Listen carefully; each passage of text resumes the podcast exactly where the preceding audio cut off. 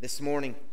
If you haven't been with us for a while, or if this is your first time with us, uh, we've been in a series called Highlighting the Home, and just taking some time uh, to focus uh, from the scriptures on uh, some, some principles that will help us within our homes become a, a greater uh, community of faith. My dad, I know most of you would never have met my dad. He, he was, he, he he spent much of his life uh, in construction, building roads, bridges, and, and tunnels. That's kind of what he did. In fact, it was very, very common for us to be driving down a road, and my mom uh, would say, So, Brian, did you know that your dad helped build this bridge? Or did you know your dad helped lay this? Uh, my dad was a part of laying down the, uh, the, the road of Interstate 94, that is today one of the, one of the busiest east west interstates uh, in the nation. Uh, he was a part of the Illinois tollway system, which, which was built to go around the city of Chicago. And every time we were on the mile long bridge, my mom would say something, and I think every time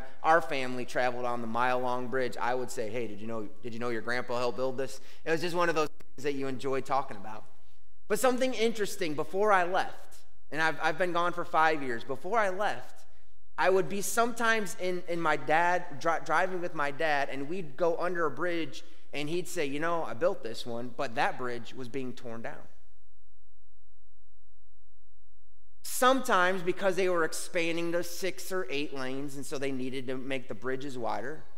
But there were a few times where he, he could look as we were driving by and he said, Yeah, that, that bridge is in great disrepair. I mean, we probably all have seen, seen movies where a bridge collapses, and of course, those are all staged. But there are real life bridge collapses where real people sometimes get tragically hurt or, or even killed because those bridges collapse without warning. But to say without warning is not really true. Because for people who know what to look for and know where to look, they can often see that there was signs of stress and wear on those bridges that did collapse. And you know, our, our relationships are often the same way.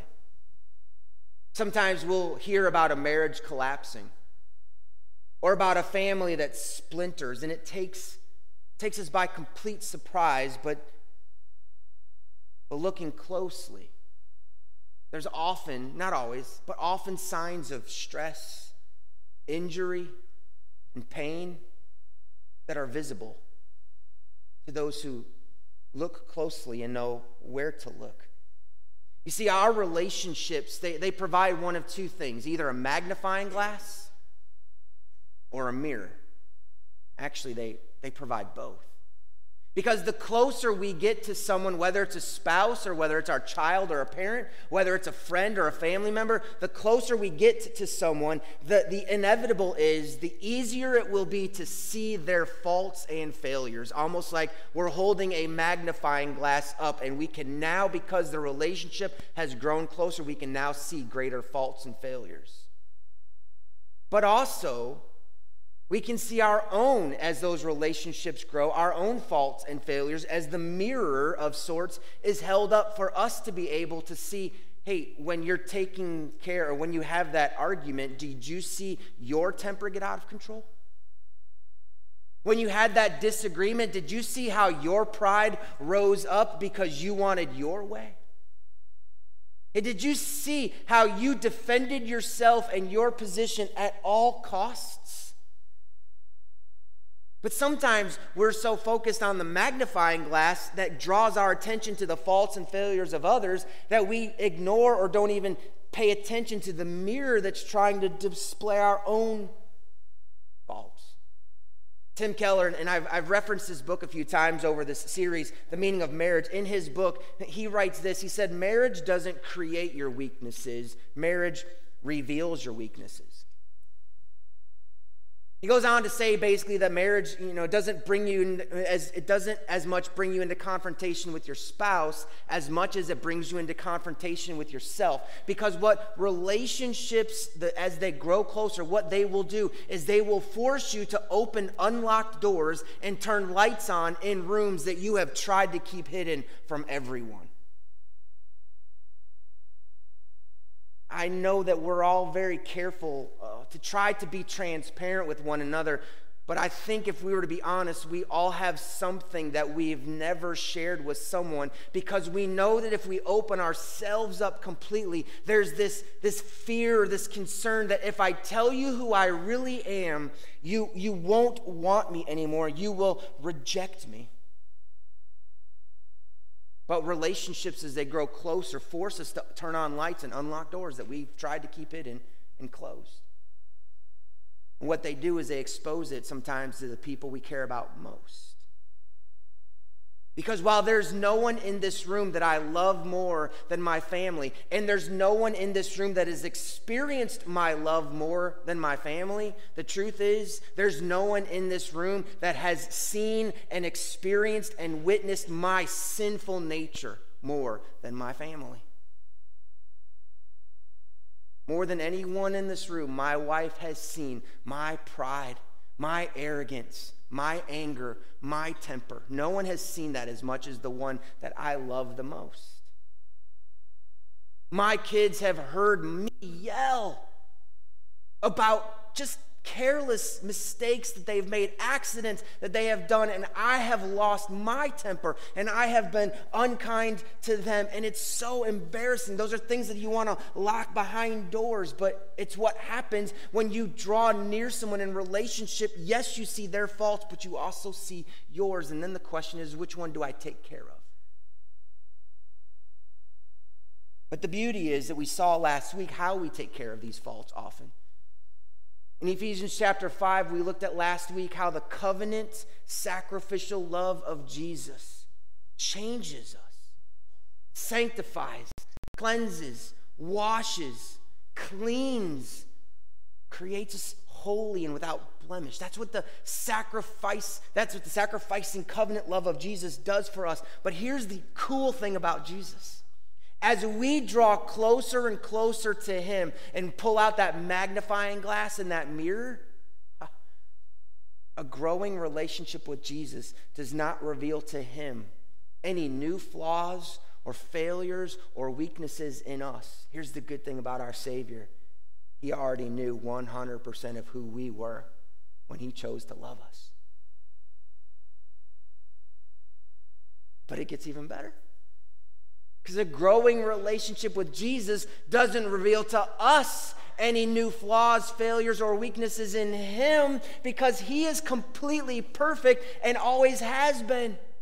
We can pull out our magnifying glass, and as we grow, try to draw closer and closer to Jesus, we're not going to see anything wrong with him because he's perfect. But as we draw closer and closer to him, we're not going to show him in a mirror any of our flaws and failures that he already didn't know and yet still chose to love us with all that he is. I love that. So we I think we kind of get that this transforming love of Jesus comes to us and is, is meant to flow through us. And so we ask them, well, what's, what's the problem that we have often in our relationships? And, and if you'll let me make this statement without you going crazy and, and, and let your mind drift a, a, a certain direction, let, let, me, let me finish it. I think one of the great problems we encounter is that we never stay married to the same person long enough to see that change really take place. And I, when I say that, I'm not talking about divorce and death. In his book, The Meaning of Marriage, Keller made this statement My wife has been married to five different men, but they've all been me. She married me, and after marriage, I changed into another man. Then we had kids, and I changed into another man.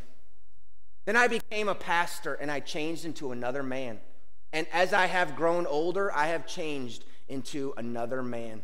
My wife has had to be married to five different men, and they've all been me. Oh, I, I, remember, I remember coming across that, and then the, the truth hit me like a, a, ton of bricks because immediately I went back to, to my wife. So, so I fell in love with my wife when we were in high school. And when we got married, I was 21 and she was 20 when we got married. So much has changed since high school. So much has changed since that, that day we stood at a wedding altar and we pledged our, our love to one another. We had no idea what awaited us. We had no idea that three children were awaiting our future, or, or a life of pastoral ministry, or one day picking up our roots and moving completely uh, 12 hours away from our family. We had no idea we would face the tragic loss of Jamie's dad. We had no idea what it would be like raising three teenagers. But see, at, marriage, we made this covenant love that said, it doesn't matter who you are or who you will become or what we will go through. This covenant love of marriage says, I will be with you and I will pledge my love to you no matter what. And see, see here's the thing when I look at a flawed woman, loving a flawed man with all of her heart, all it does is it points right back to Jesus because I see a flawed woman loving a flawed man, and, and I'm amazed at how she can change me. And yet, here we have a very unflawed Savior who loves very flawed people, and I'm just overwhelmed. I get it if one flawed person loves another flawed person, but when a, a perfect person loves a very sinful person. That should move our hearts to be overwhelmed with the love we have of Jesus. And think about it. Oftentimes in relationships, we don't love the people, we love the image that the people give us. We present an image of who we want you to love, who we, who we want you to believe we, we really are. Because again, if we open ourselves up completely, well, man, you'll never want me for who I am. And so I'm only going to present to you who I want you to think I am. But we don't get to do that with Jesus. Like he knows, he sees our hearts, he knows everything that we are, and he looks at us. And when we say, But I don't want you to see this part, he says, I already see it. And here's the thing my love is not dependent on your goodness, my love is dependent on my goodness. What a Savior. So as we draw closer to Jesus, we see that we are so lost, so flawed, we are, that he had to die for us. But as we draw, we see we are so loved and so valued that he was glad to die for us. What a Savior. What a Savior. And this truth leads me into what, I, what I've been waiting to get to with this, with this series of relationships it was a number of years ago when we were working, uh, uh, uh, I was reading that Meaning of Marriage book, and, and I came across uh, just something, a truth that really, really transformed my life. It was, it's, a, it's, a, it's a theme that Keller used, but he got it from C.S. Lewis, and, and, it, and it's called The Dance of the Trinity. The Dance of the Trinity. And the dance of the Trinity is, is referring to the Godhead and the love that is the perfect love that is experienced within the Godhead. And now I know I just used a couple words that maybe some of you aren't familiar with. When I say Godhead, I'm talking about the Trinity. And when I talk about the Trinity, I mean God the Father, God the Son, and God the Holy Spirit. And we don't, we don't worship three different gods. As Christians, what we believe is that we have one God that is in three unique natures God the Father, God the Son, and God the Holy Spirit, but one God. And the dance of the Trinity is how the Father, Son, and Holy Spirit love one another with perfect love and experience the love of one another with perfect love. We find the dance in Philippians chapter 2. And understanding this has helped me in my own marriage and my own relationships so much. So that's what I want to share with you this, this, this afternoon, Philippians this morning, this Philippians chapter 2, as we talk about the dance of the Trinity. So Philippians chapter 2, verse number 5 is where we're going to begin.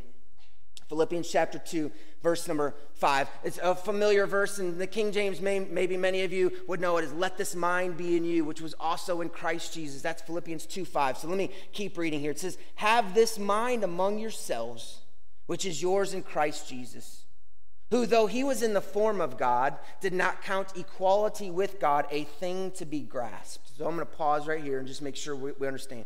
So the Apostle Paul is telling believers, have the mind of Christ.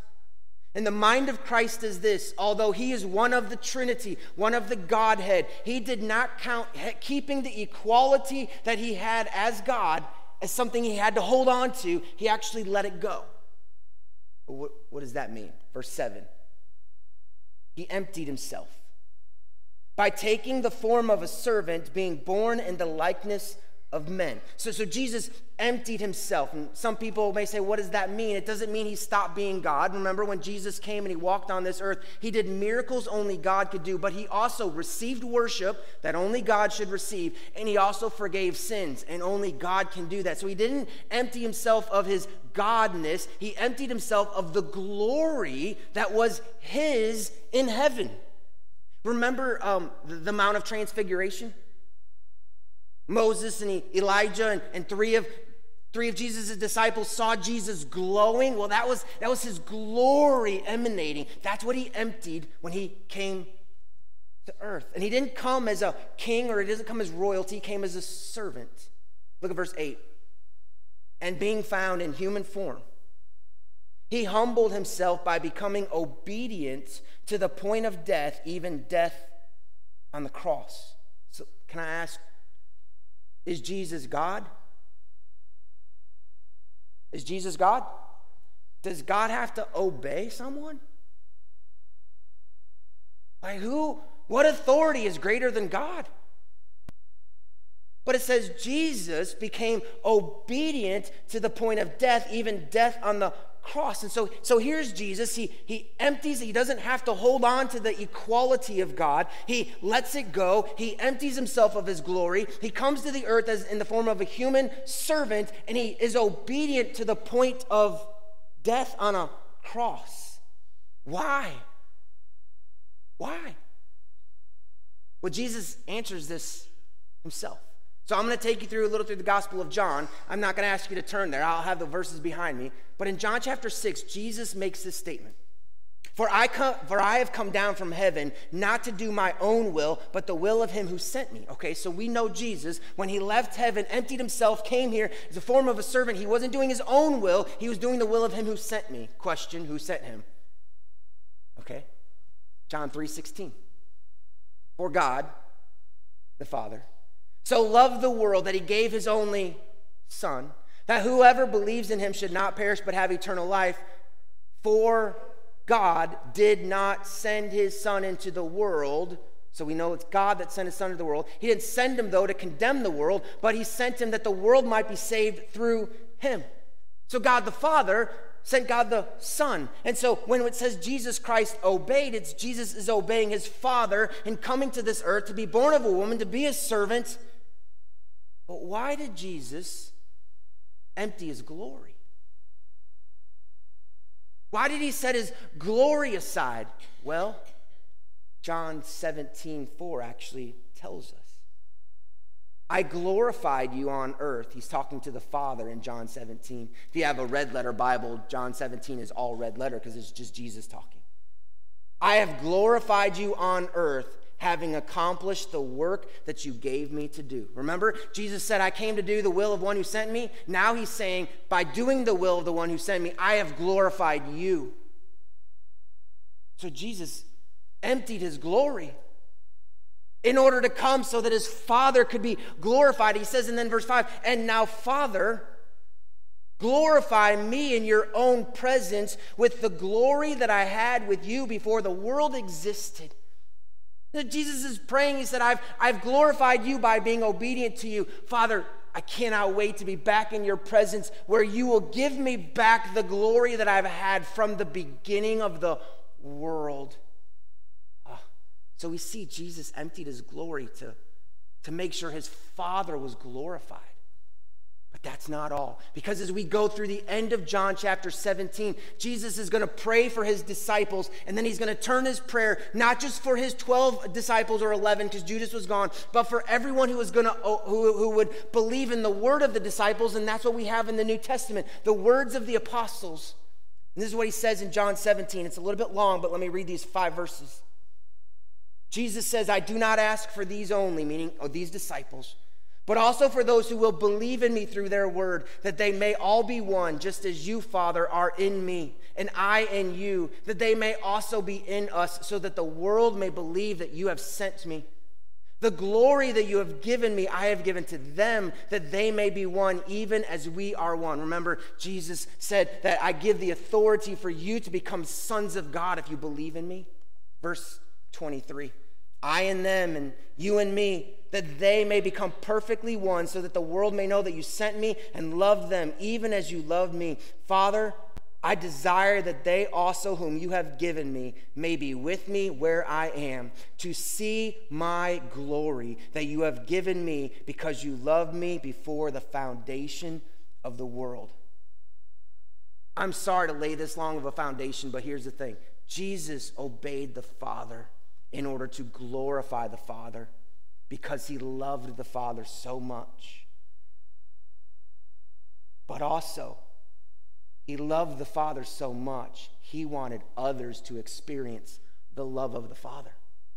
And the only way that we could experience the love of the Father was for him to empty his own glory, come to earth, and be a servant that was obedient to the point of death. But he did it all to glorify his Father, and he did it all so that we could experience the love he knows from the Father that is perfect, and he wants us to have it too.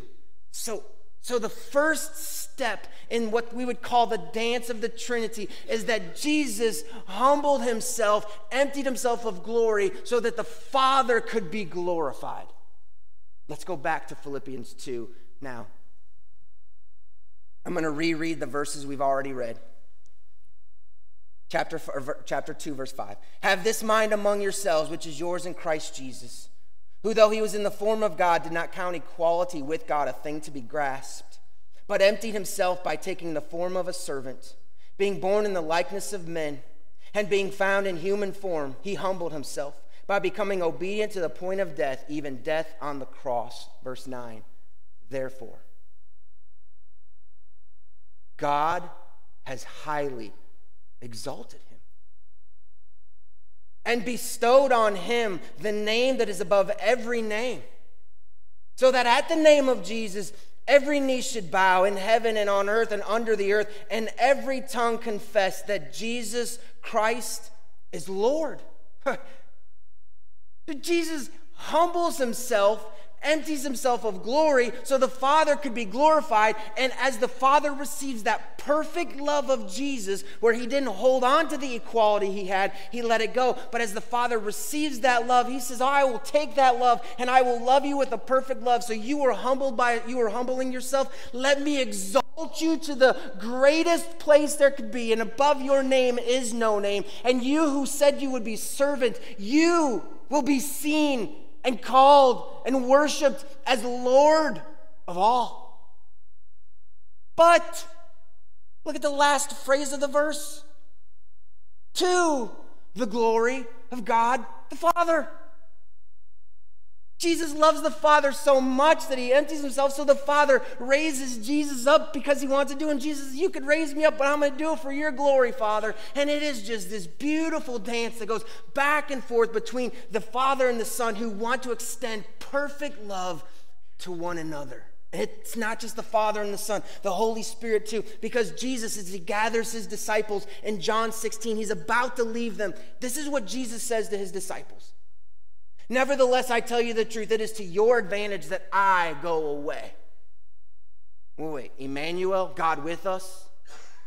Jesus here with me? It's to my advantage that Jesus, the Son of God, leaves? Oh, he says, For if I do not go away, the Helper, and that's the term for the Holy Spirit, some of your Bibles may say Comforter, the Helper will not come to you. But if I go, I will send him to you. And we see that in John 15. Jesus says, When the Helper comes, whom I will send to you from the Father, the Spirit of truth, he will bear witness. Wait a second. Wait, wait a second. Jesus has to leave in order for the Spirit to come. But when the Spirit comes, what does the Spirit do? He talks about Jesus. How cool is that? In John 14, we see the same thing. But the Helper, the Holy Spirit, whom the Father will send in my name. So there's the Trinity right there. The Holy Spirit sent by the Father in the name of the Son. He will teach you all things and bring to your remembrance all that I have said to you. The Holy Spirit's going to teach. What's He going to teach? Everything I've said. Man, do you see this, this beautiful love between the three parts of the Godhead as they love one another and continue to try to lift one another. The, the way that uh, I think, I forgot who exactly it was that, that shared this with me once, but man, it stuck with me. That the way the Holy Spirit works in our life is like the Washington Monument at night. Man, the Washington Monument at night is, is absolutely gorgeous. It's lit up. But you know why you can see it at night? Because of the lights. But do you go to the spot where the Washington Monument is to see the lights? No, you go to see the monument. What the Holy Spirit does in our lives is the Holy Spirit is a spotlight on the person of Jesus, saying, Look how beautiful he is. Yes, the Father is the one who sent me, and the, the Son is beside you, and the Spirit is inside of me. But all of us work in tandem because we want the Father to be glorified. We want the Son to be exalted, and the Holy Spirit inside us continues to point us to the goodness of the Son who wants to glorify his Father. That is, that is just, that's just so cool to me. I, I love that. And this beautiful dance is exactly what our marriages are supposed to be. It's a pattern of relationship. Because as we as we saw we saw in Ephesians 5 these last couple of weeks where we've been camped out, what we haven't done is we haven't gone to the very beginning of the portion of scripture. We started in verse 25 as we've talked about husbands, but let me take you to the very beginning of Ephesians 5 that talk about relationships in verse 21. Submitting to one another out of reverence for Christ. Because we know what Jesus did in humbling himself, we submit ourselves to one another. And then watch verse 22. Wives, submit to your own husbands as to the Lord. For the husband is the head of the wife, even as Christ is the head of the church, his body, and is himself its Savior. Now, as the church submits to Christ, so also wives should submit in everything to their husbands. Now, it really doesn't matter anymore, I think, whether you're in church settings or out of church settings. When we start talking about submission, nobody likes that. But we see very clearly here that there is a submission, that Christ is the head of the church. The church submits to Christ, and the wife submits to the husband as, as to the Lord. And, and I want to take you to one other passage where the same author is saying basically the same thing, but he adds one element. 1 Corinthians 11, Paul's kind of still talking about marriage here. He says, I want you to understand that the head of every man is Christ. The head of a wife is her husband. And the head of Christ is God. Well, wait a second. Is Jesus God? I mean, Jesus is God. So the head of Christ is God? Does that, does that mean then the Father is more valuable than the Son? That the Son doesn't measure up to who the Father is, and so the, the, the, the Father is more worthy than the Son? No. If we go back to what Philippians 2 said when Jesus humbled himself, became obedient, and emptied himself of his glory, and went to the cross, here's what we have by submitting to the Father, Jesus displays the glory of God. He fulfills the Word of God. And He provides a way to God through the forgiveness of sin. And He allowed others to experience the glory of God and the love of God. Jesus is God and Jesus is equal with the Father, but Jesus humbled himself to the authority of the Father in order for all of these things behind me to take place, which includes the glory of the Father and our experience with the Father. So just carry that back to marriage for just a moment. Is the husband the head of the wife because the husband is more important, more valuable? Stronger.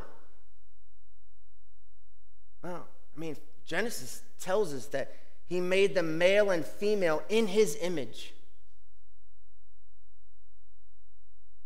But see, where submission comes in in a marriage is that we get to play out in our marriages the beauty of the love of the Trinity. How the Son, who had equality with the Father, but said, I will let it go in order for this plan of salvation to take place because, Father, it will glorify you. Is in our marriages. What we have an opportunity to do is hey, husbands, it starts off by saying submitting ourselves one to another, right? It's not about having a thumb over somebody because the head of the husband is Christ.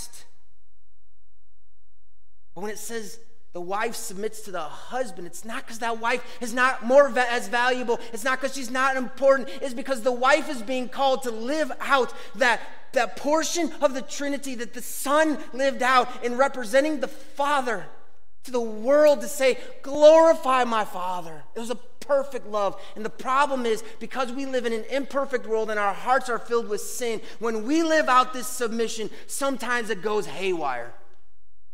You have men who have dominant control, and you have women who want to rise up against it. But the beauty of a marriage that reflects 1 Corinthians 11 and Ephesians chapter 5 is when there is a man who is submitted to the Christ, and because of his love for Christ, that woman says, I will submit to you. Because as we both play out the role of submission, our children will get to witness the glory that God is. And the world around us will get to see two people who are of equal value in God's eyes. One joyfully submitting in order to exalt the other. But, but here's the thing then hey, as they joyfully submit, there ought to be an exaltation because of the submission. When there's that exaltation, the submission comes back again. And as that submission comes, the exaltation. And now, all of a sudden, in our marriages, we are playing out the beautiful dance that we see in Philippians 2 between the Father and the Son. That's what our relationships are called to live out for the glory of God. So, we're going to close today not with a somber time of Lord's Supper, but with a joyful time as we celebrate the dance of the Trinity that resulted in our salvation and the glory